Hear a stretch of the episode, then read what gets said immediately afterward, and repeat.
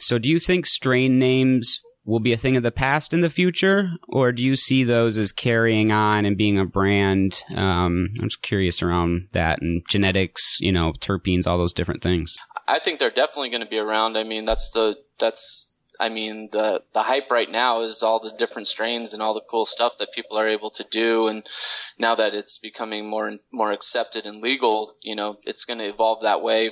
I'm sure we'll see all kinds of different, um, you know, things that come from that. You know, as far as people branding and, um, you know, patenting strains and things like that. But I I don't I don't see strain names going away, and I I try to focus on um, strains that I like and that I smoke, and that um, you know I try to keep some of the the tried and true strains because I think a lot of people don't know what a lot of these new strains are too. So that can be kind of like you go into a shop and you see all these different names. Even me, who I you know try to pay attention and stay up with it, and and I'm just like, geez, there's like so many mm-hmm. different varieties. How can I even like you know where do I start? And so so I like to try to stick with ones that pe- that strains that people know, and then also try to bring in some new stuff. And then once I you know feel good about growing it on our on our property, and um, and it tests well and different things like that, then we can bring in something different, you know.